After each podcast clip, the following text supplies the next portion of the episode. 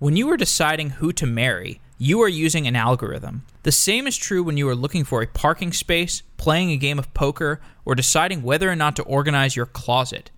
Algorithms to Live By is a book about the computer science of human decisions. It offers strategies for how to think through everyday life like a computer scientist.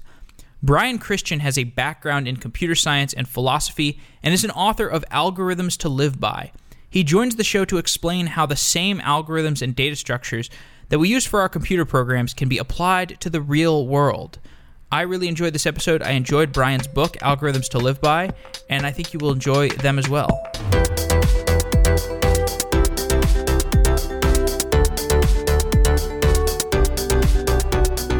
Brian Christian is a co author of Algorithms to Live By. Brian, welcome to Software Engineering Daily. Thanks so much for having me. Algorithms to Live By is about the computer science of human decisions. What does that mean? Um, the basic premise of the book um, is is pretty straightforward to articulate. You know, there's there's a class of problems that all of us face in everyday life, whether it's you know choosing the apartment we want to live in, or deciding where to go out for dinner, or managing our messy offices, or scheduling our time. And we think of these as, in some sense, uh, intrinsically and uniquely human problems. And the message of the book is, in fact, they're not. They correspond rather profoundly to a set of some of the fundamental problems in computer science. And so this gives us a real opportunity uh, to learn something about how to make better decisions in our own lives by thinking about the, the structural properties of the problems that we face and what the ideal optimal solutions for those problems look like. And many of the algorithms that you discuss in the book are things that were designed for computer systems. How closely does our everyday life resemble a computer system?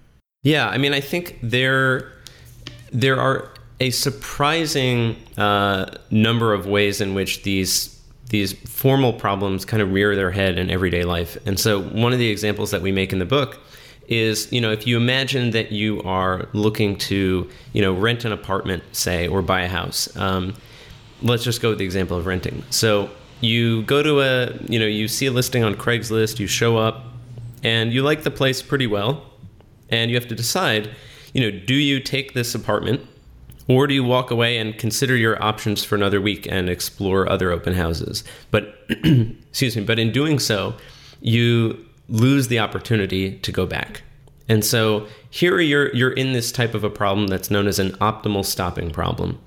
Um, so you have to make a decision at each step along the way. Do I take the option in front of me, in which case I kind of forsake all possible future options that could be better? I'll, I'll never know what else might have been out there. Or do I walk away uh, to keep exploring uh, what's out there, but in so doing, I may lose the opportunity in front of me? And so I think this is kind of a classic human dilemma. Um, it plays out not only in apartment hunting, but you know, if we're driving down the street and we see a parking space, uh, we have to ask ourselves this question of do I take the space right here or do I keep going and, and take the gamble that there might be a better space ahead? Um, and, you know, many people have argued that it, this is also kind of a, a rough description of, of dating, right? So we're in a relationship and at some point you have to make a decision about do you commit to this person and, and not know who else might have been out there? Um, or do you break up in order to meet other people, but you may forfeit the ability to change your mind and uh, and go back if you feel you've made a mistake. And you so, call this explore versus exploit in the book. Uh, this this specifically uh, is an area called optimal stopping. Oh, this is optimal stopping, right? Mm-hmm, mm-hmm. Okay. So you know pro- uh, problems that have this structure of uh, you're presented with a sequence of opportunities, and at each step in the sequence, you either stop on the option in front of you or you continue on. Um, and so, you know, here here's a case where by identifying, you know, the the underlying cognitive or computational structure to the problem, um, it gives us a a way of making sense of it and a way of sort of recognizing uh, the type of situation that we're in. And the the classic version of the optimal stopping problem is called the secretary problem, um, and it's it's a similar structure. You know, you have uh, you're hiring a secretary, and X number of candidates show up in a random order, and you interview them one at a time. Uh, at each point in time, you can either hire the person or dismiss them. And there's this wonderfully uh, simple optimal solution, which says that uh, if you want to get the best chance of hiring the very best candidate, uh, don't commit to anyone for the first 37% of the candidate pool, and then immediately hire the next person who's better than everyone you saw in the first 37%. And so you can you can translate this principle for for instance directly into the apartment hunt context. So if you've given yourself a, a month to find an apartment and you want to give yourself the best chance of finding the very best apartment, uh, then you should spend the first 37% of your search. So in this case, 11 days if you've given yourself a month, uh, non committally exploring your options.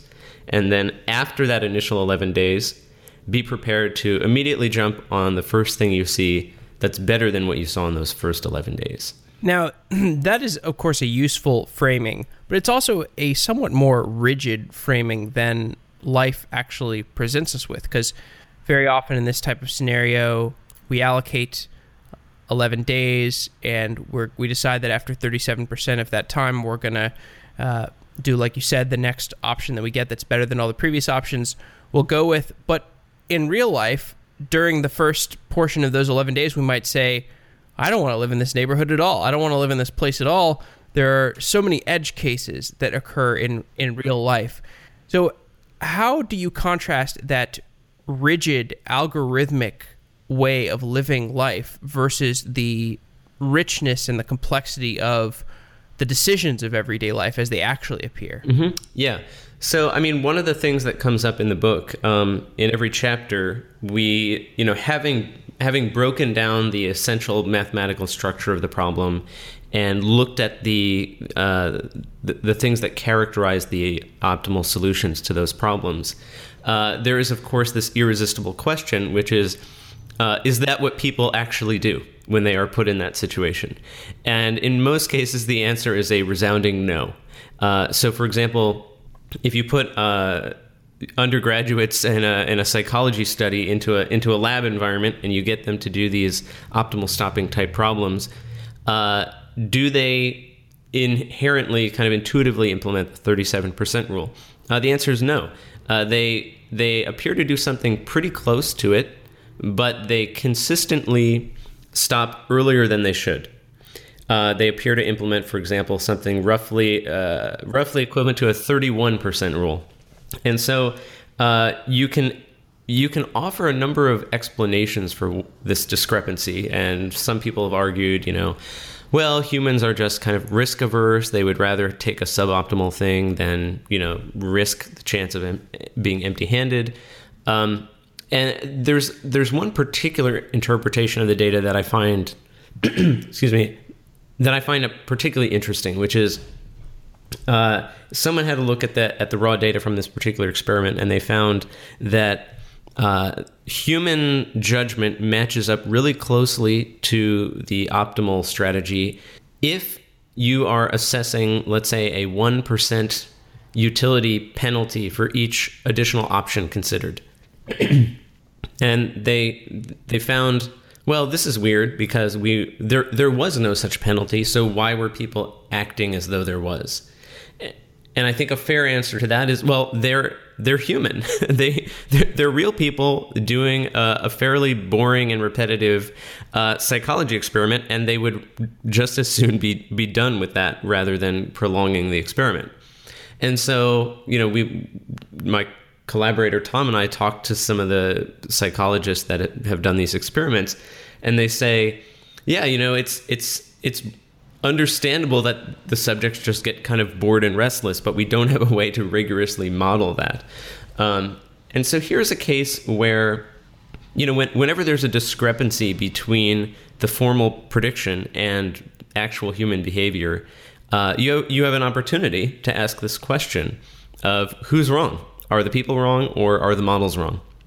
And in many cases, we actually end up coming down on the side of human intuition and saying it seems like what's happening is people are implementing a sensible solution to a subtler version of the problem than the one that the experimenters thought they were solving. Certainly. Okay, so let's talk about some of the other fundamental questions that you look at in algorithms to live by. One is the trade off between space and time. This is a classical computer science trade off exchange. Computer scientists understand this trade off. How does the trade off between space and time manifest in our everyday world? Um, I think the most clear example um, would be something like, uh, you know, organization, right? Like your your home office organization and so forth.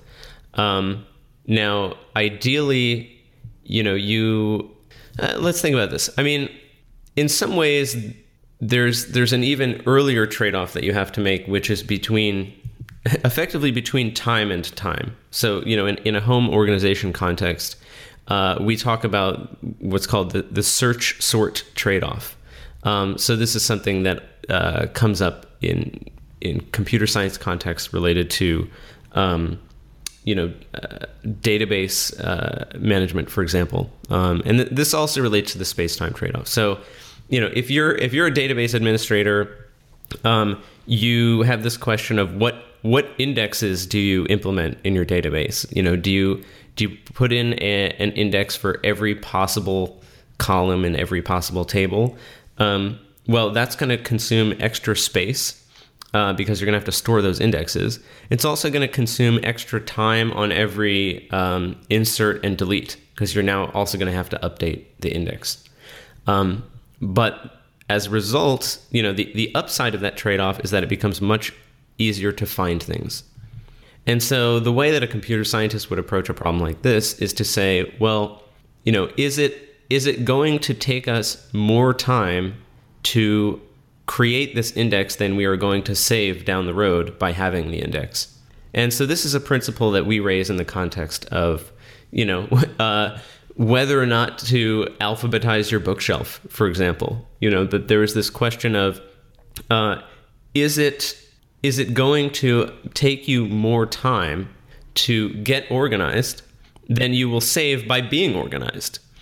Um, and in many in many domestic contexts, uh, we we argue that, that that is in fact exactly what happens. And so, uh, I think counterintuitively to a lot of people, you know, we, we think of computers as the paragons of you know orderliness, but in fact, um, you know, if, if you look at how uh, caching uh, schemes work, um, computers are, are much messier than uh, than they let on and uh, moreover, I think computer science gives us, uh, perhaps surprisingly, the the framework and the language with which to articulate the the pro mess argument. Um, that sometimes sometimes mess is not just the easy choice, but it is in fact the optimal choice.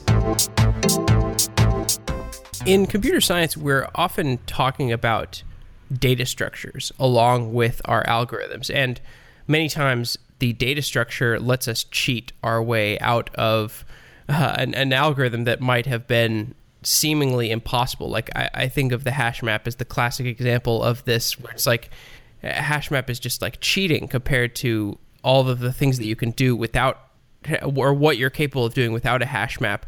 But there's not really a, a you know, I don't. When I think about it, maybe you you can say something different. But when I think about a hash map, I don't think there's like a uh, a logical construct in the real world that's that maps to a hash map. So, are, are there data structures to live by, or or are uh, you know do, uh, is is algorithms to live by uh, what we're limited to in the real world? Yeah, that's a great question, um, and I was I was reminded of um, when Tom and I were uh, doing some of the interviews for this book. We went we went up to Harvard and we talked with Michael Mitzenmacher, who is uh, an expert on hashing algorithms, and he uh, he insisted on on taking the interview outside of his office because it was full of this chaotic. Uh, you know, mess of papers that he did not want to disturb in any way, lest it upset his, you know, highly precise caching system uh, or hashing system, I should say, uh, in which you know he just knew where every object would be found if it were there. Um, so I think that's one of the ironies of human life, which is that you know the the thing that most uh, mimics this kind of order of one hash lookup system is is chaos. But as long as you as long as you remember where everything is in that chaos, then you're fine. Of course, if you forget, then you have to look through it at random, and and you're now you're living in the order of n world. Um, but um, you know, to your question of, of how data structures work, I mean, I think. Um, you know, if you if you think about something like a bookshelf, um, there's uh, there's this open question of to what do you know what what data structure best um, describes a bookshelf. You know, um, an alphabetized bookshelf is a little bit like you know uh, a binary tree because if you're looking for a book that's you know an M or an N, you you know to look in the middle, and then if you know you know to look to the left or right of that, and um, you can kind of intuit your way towards the item. Uh, and it, it, it's it's not exactly clear how that maps to a data structure where you have a you have a basic idea of where to where to index it. Um, the other thing that we talk about in the context of bookshelf organization is, um, you know, typically uh, if you want to if you want to make some optimality argument about a particular algorithm, you're you're minimizing you know the total number of operations, but there's there's not always a clear separation between the types of operations that you're talking about. So, for example, um, if I'm trying to organize my bookshelf, I'm trading off the the amount of time it will take me to kind of insertion sort these books into place versus the amount of effort it will take me to scan the spines for something I'm looking for later. Um, but there's a fundamental disconnect, which is that I'm uh, I'm sorting with my hands, which are orders of magnitude slower than my eyes, and I'm I'm searching with my eyes. Um, so there's a little bit of an apples to oranges thing that's happening there. Um, another one of the interviews that Tom and I did uh, was um, David Karger at MIT, who talks about um, data structures and and we had a, a, long conversation about you know exactly to what degree do uh, you know human physical object uh, schemes map to some of the canonical data structures in computer science? And I, you know it's kind of an interesting open question. Yeah so one of the algorithms that i think of as a just a brilliant merger of algorithms and data structures is Dijkstra's algorithm, which is the, you know uses uh, priority queues in a very creative way, and um, you know obviously has it is it's an efficient way of finding the I think what is it the shortest path between a node, a source node, and all destination nodes. Um, Dijkstra's algorithm seemed like this. Just like how would you come up with Dijkstra's algorithm? So it, it, when you were doing research for this book and you're looking at the different uh, computer scientists who solved these really hard problems, um, you talk about Dijkstra some in the book, but was there something unique about Dijkstra? Was like I, he was very literary. He wrote a lot. I know. Um, maybe you could give some information about Dijkstra and how it compares to other how he compares to other computer scientists and what your thoughts on Dijkstra's algorithm are. Yeah, I mean, Dijkstra's algorithm is very near and dear to my heart because one of my early computer science projects when I was an undergrad um, was I looked at um, I looked at uh, this uh, data structure for language called WordNet, um, which someone excuse me someone took the trouble to kind of semantically categorize all the words in English, you know, into this tree structure of, you know, a, a, a collie is a dog, is a mammal, is an animal, is a physical thing, or you know, something like that. Um, and so it occurred to me that you could use Dijkstra's algorithm to traverse WordNet and find uh, some numerical representation of the similarity between pairs of words, right? So, how many uh, how many hops is dog from frisbee or something like this. Um, and this put the idea in my head that you could characterize um, human speech by looking at you know the the distribution of uh, you know the WordNet distance between neighboring words. Uh, and so I, I ended up doing a research project where I took the uh, Shakespeare, uh, some control group of, of normal, uh, you know, just regular human beings, uh, versus Shakespeare versus the speech of schizophrenics. Um, and I, within each corpus, I calculated, you know, various metrics using Dijkstra's algorithm uh, to to connect the different adjacent pairs of words in WordNet, and it was able to find statistically significant differences uh, between all three sets of uh, of data. So. Um, I remember vividly that uh, my computer spent, you know, the better part of the summer just grinding away, computing Dijkstra's shortest path on, you know, tens of thousands of, of words. Um, I mean, I I think um, you know there's there's no doubt that Dijkstra is, is one of the brilliant minds of even you know even among you know some of the canonical computer scientists. I mean, I, I did an interview with Leslie Lamport uh, a couple years ago, and he referred to Dijkstra as being um, really a uh, formative influence in his own work. And when I think about other uh, people who have come up with very creative algorithms that are solutions to like just these brilliant solutions that are super creative to really really hard important problems leslie lamport certainly falls into that category as well um, and and yeah regarding what you said about Dijkstra like uh, the, that that algorithm um, there was a show i did recently about um, netflix Netflix's movie recommendation algorithms, how it looks these days, and uh, they build maps of they build things that look like like like maps of uh, you know locations, but it's movies, and they they they run Dijkstras on hmm. movies to find you know the nearest neighbors uh, or the you know you know the the things that would be geogra- not geographically, but um, you know, the, well, yeah, geographically in some weird space. Yeah. Right, exactly. Um, so it's it is it, it's not just like this just traveling salesman in the sense of a physical, uh, you know, physical location type of algorithm solution. It's uh, it's it's applicable to this very rich set of of problems. Um, so I want to shift to something. And I just totally, want to just oh, yeah. Oh, go ahead. I, I just want to add on to that. I mean, the the other thing that comes to my mind when I think about Dijkstra is the famous "go-to considered harmful." Um, you know that he was one of the people thinking about um, the the structure of programming itself, um, and this you know this makes me think of.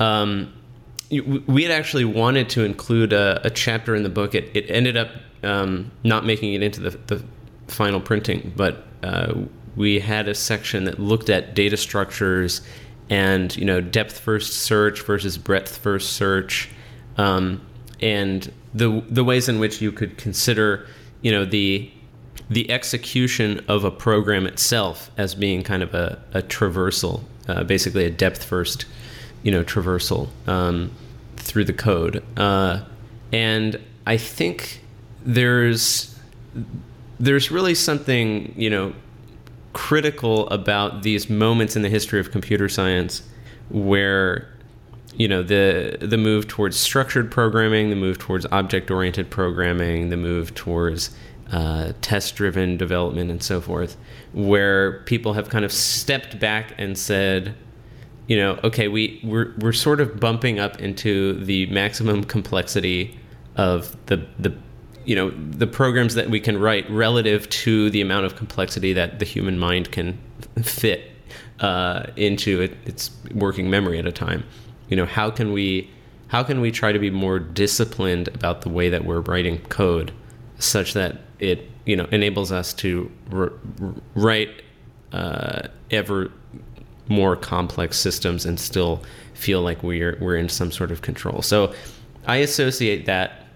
Uh, in in large part with Dijkstra also, and I think that's that's something that has influenced my thinking in terms of I, you know, by by analogy, I think of myself uh, as being kind of like a, a CPU that's executing this, um, you know, series of instructions, and you know, go to considered harmful is kind of is something that I think about in terms of, um, you know, if I'm if I'm interrupted by a task, do I then resume the previous task, or do do I just sort of end up going off on some tangent? Um, so I, I try to apply the same discipline to my own, you know, time management that one would to thinking about the structure of a program. So that, that for me is the other sort of interesting dimension of Dijkstra's work that I, I find myself thinking about again and again. You explore poker from a variety of angles in Algorithms to Live By. What is useful about poker as a mechanism to look at algorithms through? I mean, I think game theoretically, um, there's a couple interesting things about poker, and it, it, as you say, it comes up in a few different points in the book. And um, one of the places that it comes up is uh, our chapter on sorting, and the the reason we get into poker there, um, there's a there's a whole branch of CS theory uh, within sorting on what's called minimum comparison sorting.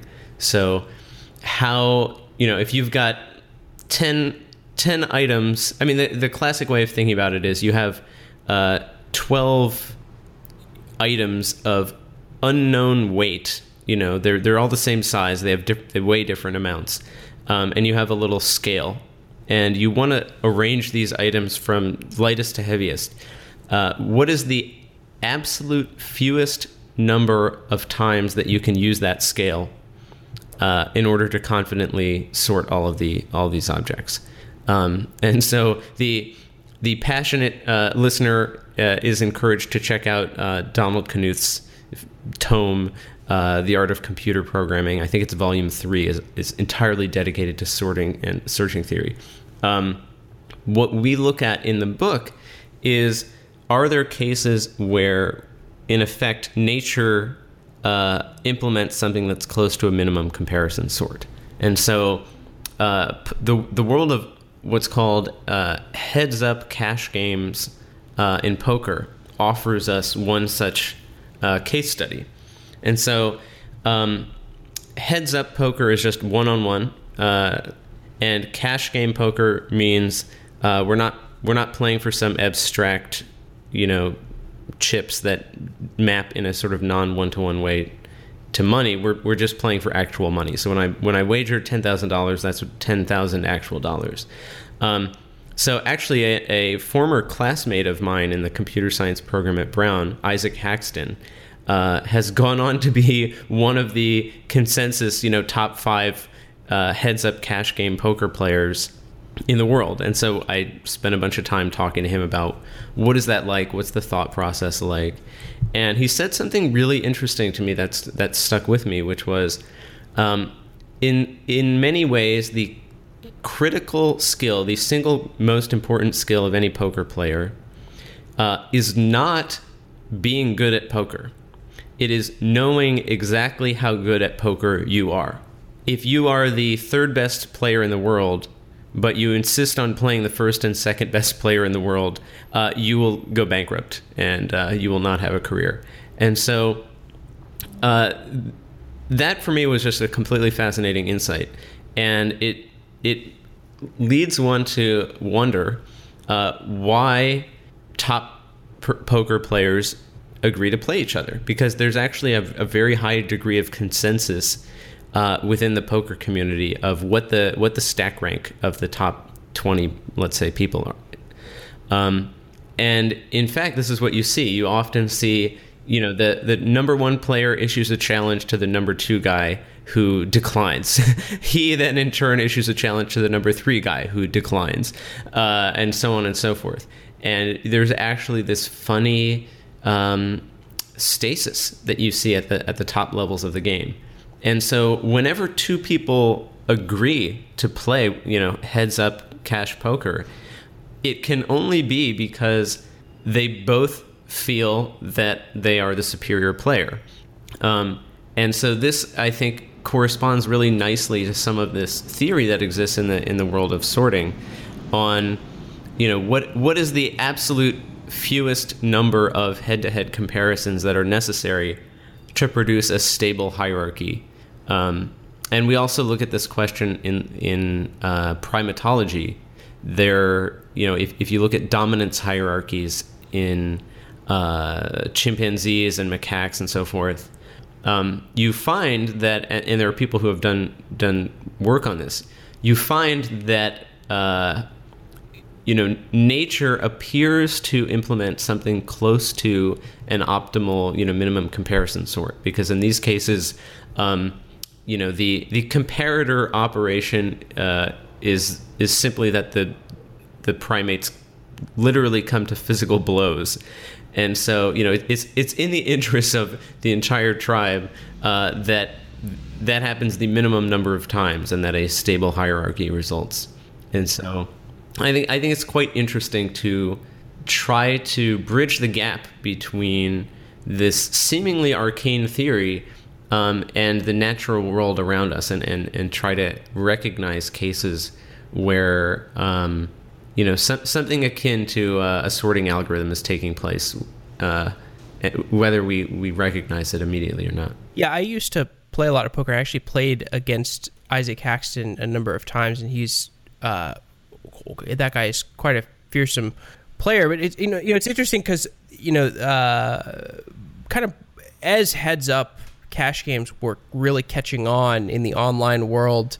Um, you know there there was a lot of six player games and uh, there were some nine player games around that time. When when heads up was really catching on. And it was funny because the people who were really dominant at heads up um, when they would come and sit down at six player games they would have such an influence on the table. It was like the gravity in the table would shift towards that player whether it was a uh, you know real or kind of a manufactured effect like the the that dominant hierarchy that you're talking about um, is, is quite quite an interesting um, effect. And I know when when I was coming up uh, as a poker player, I remember feeling somewhat ashamed that my my approach to the game felt very al- algorithmic. Like I had just read a bunch of books and I was reading stuff online, and I was basically copying what other people did. Um, but you know, in reading your book, I was thinking about it as like you know poker is just algorithmic. Like you you should have an algorithm. If you don't have an algorithm you should you know you should probably figure one out. You don't want to be you know it's it's it's, it's actually not a game of improv- improvisation. There is some elements of improvisation but in a perfect world you would have every single point of the decision tree mapped out because there is a finite number of decisions that you can make in a given hand. It's like a it's like you have a state machine that gets generated after every hand, and you should be able to traverse that uh, that state machine.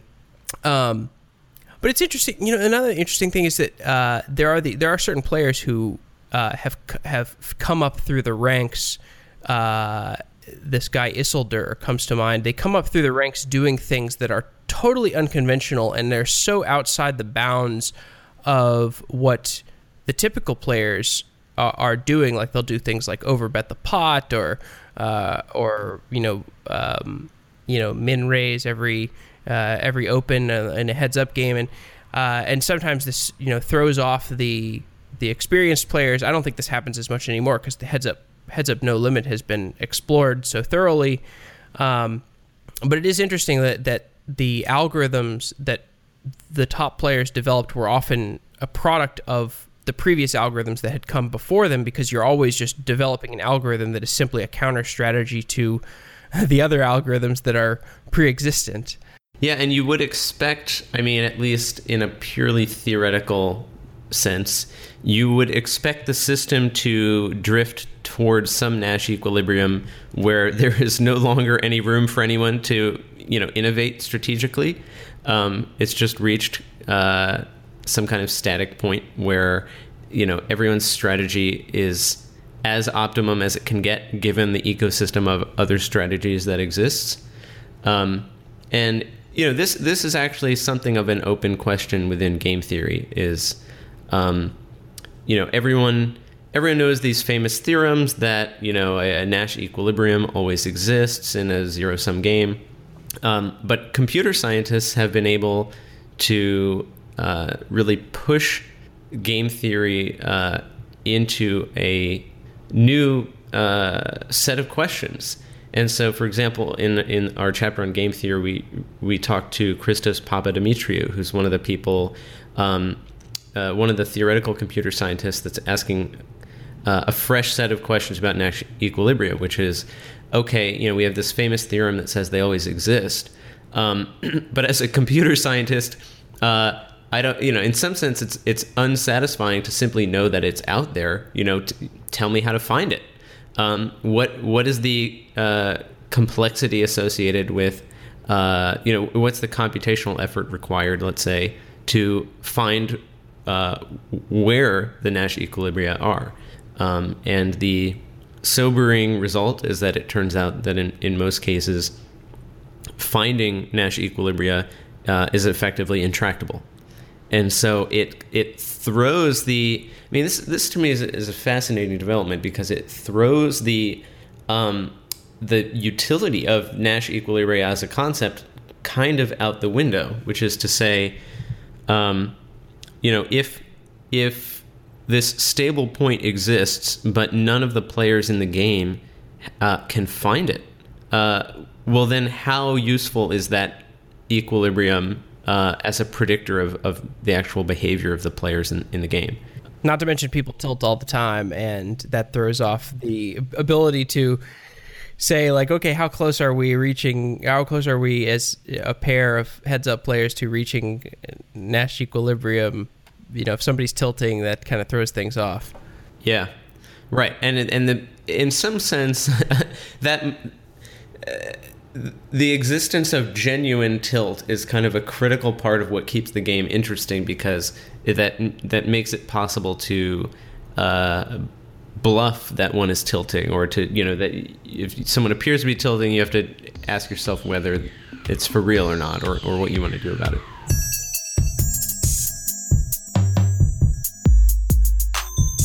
You write a little bit about the flash crash and the 2008 crisis, and I think of these as uh, interesting examples of herd mentality and the well, the cross section of herd mentality and gambling. What are the algorithmic lessons and the lessons about human nature that you take away from the market turmoil of you know the two, 2000 I don't know 2007 through 20 2009 or whenever that period of time you're looking at is. Yeah, and then the the flash crash was like 2010, I think.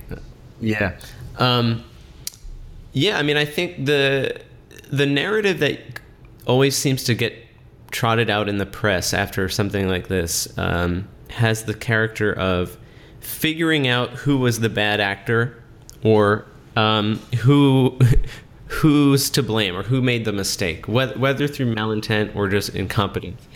Um, and the story that you get from looking at the, these sorts of things in, in game theoretic terms, um, the framework that I think is the most interesting is uh, comes from the early '90s, and it, it's this idea of informational cascades. And um, the basic idea of an informational cascade. So I'll, give you the kind of the, the toy example that they use in, in the literature, which is um, let's say you've got two uh, two urns, uh, and one one has mostly blue balls in it, and one has mostly red balls in it, um, and uh, there's there's a bunch of people in a in a line, and each person gets to go up uh, to the urn, uh, which could which could be one of these two different urns Someone goes up to it and they pull a ball out at random. They get to observe that ball, but no one else does. And then they have to say uh, whether they think that this was the mostly red urn or the mostly blue urn. And so the, the critical thing here is that all of the other people uh, get to know that person's guess, but they don't get to know what that person actually saw. And so this is the difference between what's called private information and public information. Uh, so let's just say, for the sake of argument, that um, you know it's the let's say the urn is uh, two thirds blue and one third red. Um, okay, well that means that there's a a one in nine chance that the first two people both saw red balls, even though the urn is mostly blue. So that's there's a one in nine chance of that happening. And if that happens, then the third person goes up to the urn, and let's say they pull out a blue ball, but they say to themselves, well, both of the previous people gave the prediction that it was the red urn. So even though I have private information that goes against that, it's still rational to say that we're dealing with the uh, with the red urn, even though I've got a blue ball in my hand. Um, and so that person puts that blue ball back, and they say, "Okay, I, my prediction is still that it's the red urn." Um, and so the fourth person goes up, and we've now created what's called an informational cascade, which is there's no amount of private information that's going to uh, overcome the amount of public information. So the fourth person goes up, they draw a blue ball, but they still vote red because they have seen three previous people vote red. You know, and the fifth person, the sixth person, so on and so forth. And so you can see what happens here, which is there was a there's a one in nine chance of setting off this uh, chain reaction that results in basically infinite misinformation. Um, this is kind of like the emperor has no clothes type of thing, where you say, well, uh, he looks naked to me, but everyone else seems to be saying that he's clothed, so I'm going to discount my private information. And this is what happened in the flash crash.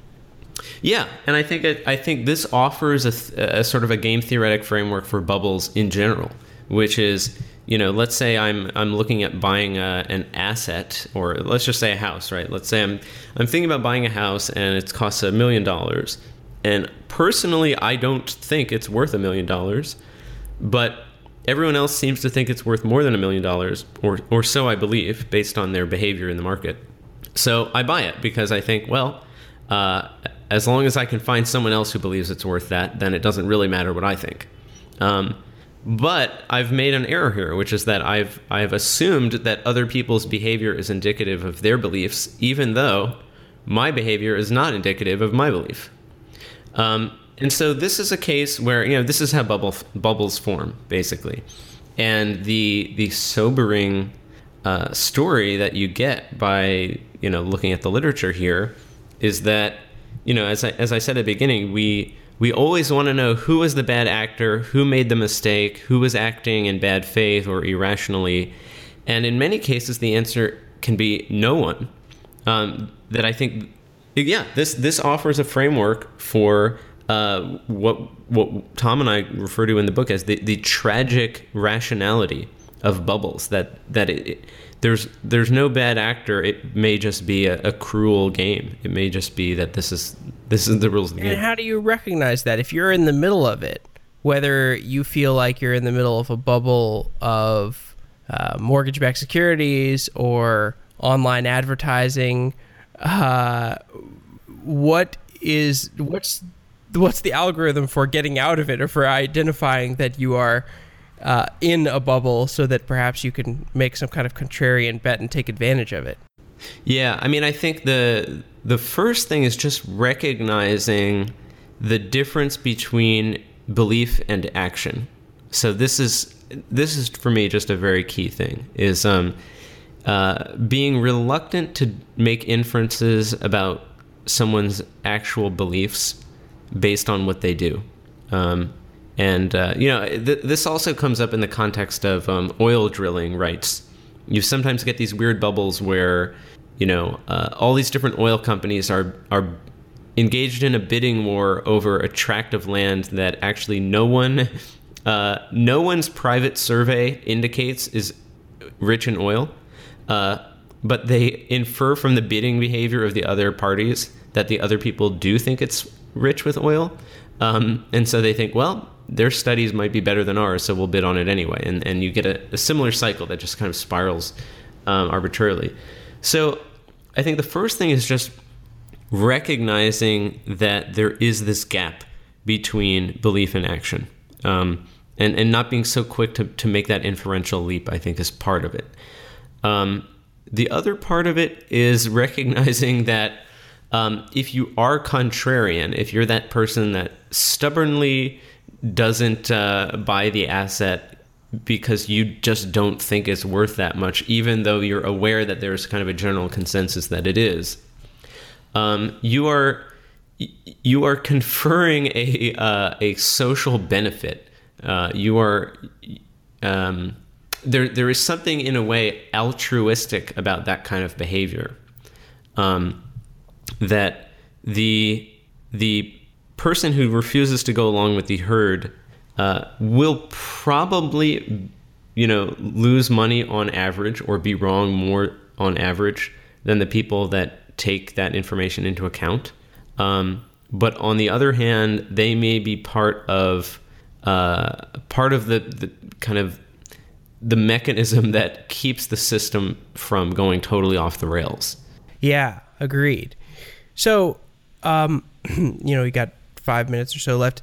Um, what are the problems or the difficulties in your everyday life that you find are difficult to solve algorithmically? Is there a class of problems that are characteristically not easy to apply an algorithm to?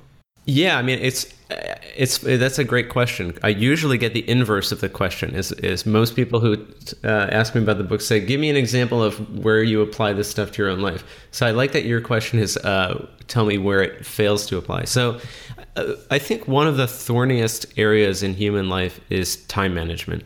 Um, and you know, we we have a chapter in the book that's on scheduling theory, and uh, there are there are two basic problems in scheduling theory. Um, one is that uh, so the, the the typical metric that you would want to optimize if you're if you're doing scheduling is what's called the make span, which just refers to the total amount of time it's going to take you to do all the stuff. And so it, that's just the most natural metric you'd want to minimize is like how do i just finish everything as quickly as possible? Uh, there's this little bit of a paradox in the in the theory which is um, specifically in the area of single machine scheduling where you just have one you have one machine one worker or whatever that's going to do all the work. Um, and if you're if you're committed to doing all of the work then it actually uh, doesn't matter what order you do it in because there's only one person to do it and they have to do it all. So it does not matter what order you do the work in, the make span will be the same. Um, and so this is a, this is kind of an interesting anti-result or a negative result, if you will. And what that means is that the, the people who are interested in the field of single machine scheduling need to think about they need to think creatively about other metrics uh, that they would want to optimize for in order to get some kind of optimal strategy uh, to come out because otherwise you just get this answer that it doesn't matter what you do. Um, and so people uh, have have come up with all sorts of different metrics. You know if you want to if you want to minimize the maximum lateness of any given job relative to its due date then there's this policy called earliest due date which just says do things in the order that they're due. That's pretty intuitive but it, it turns out to be optimal um, if you want to minimize what's called the sum of completion times, which is the the total amount of time that every task is outstanding, uh, summed over all the tasks, then the optimum algorithm turns out to be this thing that's called SPT, shortest processing time, which just means do the easiest things first and make your way up to the hardest things, which again is intuitive, but it's cool to know that there's an optimality result there. Um, and the point that we make in the book is, uh, you know, there's this idiom that says, "A man with one watch knows what time it is. A man with two watches is never sure." And I've always loved that quote, and I think it sort of rears its head here, which is to say, you know, in single machine scheduling, there there is not a single optimum uh, approach, but uh, a plethora, uh, depending on how you want to frame uh, the thing that you're that you're trying to do. And so this is something that I think a lot of, you know, bestseller self-help books on time management miss is that, you know, if we can't even begin to talk about the right answer uh, to the question of what should I do next until we have gone much farther in articulating exactly what the question is that we're asking. Um, and that's something I, I, for me, that's been an interesting takeaway when I just think about my own life, which is, um, I think it's pretty, it's pretty typical that we find ourselves in a situation of saying, you know, what what do I do now? What do I do next? Um, how do I plan my day? Um, and in many ways, we're we're jumping the gun. We are leapfrogging the uh, essential first question, which is, what exactly am I trying to do? Am I trying to get the most stuff crossed off of my list as quickly as possible? Am I trying to make sure that uh, nothing goes too far overdue? Um, you know, what what what exactly are my aims? And I think uh, I, uh, you know personally, I'm probably as guilty as anyone in terms of, uh, you know, I don't always, um, I don't always take the step of articulating that to myself, and so that it's been a nice reminder to to kind of take that first step. So, what are you working on these days? Uh, I am now working on uh, the beginnings of uh, a new project which looks at the intersection of machine learning and ethics. Um, so I think we're at a really interesting moment um, in in you know the, the progress both of, of technology and of policy. We are increasingly turning over more and more aspects of you know the functioning of society. Is that just the news cycle? Yeah, actually, that's a perfect example. Yeah, I mean, the, the one that I had in my mind was um, there was a the investigative report that came out a couple weeks ago looking at um, the algorithms that predict uh, prisoner uh, recidivism and you know assign a, a kind of a risk to reoffend uh, that is now being used by by human judges as a, a way to figure out who should which prisoners should get parole and, and who should be released and so forth. Um, and there was a bunch of systematic, in this case, I think racial bias that was found um, in this algorithm. And there's I think we're really at this interesting crossroads where we have a lot of work to do to figure out how to translate the the values that we have as a society of equality and fairness and justice and opportunity um, into uh, you know algorithmic terms. How do we how do we put uh, what are the exact constraints that we want to put on this you know statistical system or this machine learning system in order to feel confident that um, the recommendations that it's spitting out uh, conform to our, our, our set of values. I think that's kind of an an open research problem and it's also an open policy problem and we're we're sort of hurtling into uh, a world in which we need answers pretty quickly because this stuff is uh, is getting deployed faster than we can figure out um, you know, on, on the theory side, exactly how to make sure it's doing what we want. So that that to me is a, a really really interesting area, and I think there's a lot to be said about that. Cool. Well, I look forward to seeing what fruits that work bears. Uh, I hope everybody checks out algorithms to live by. So thanks for coming on the show. Yeah, thanks for having me, Jeff. It's been a pleasure.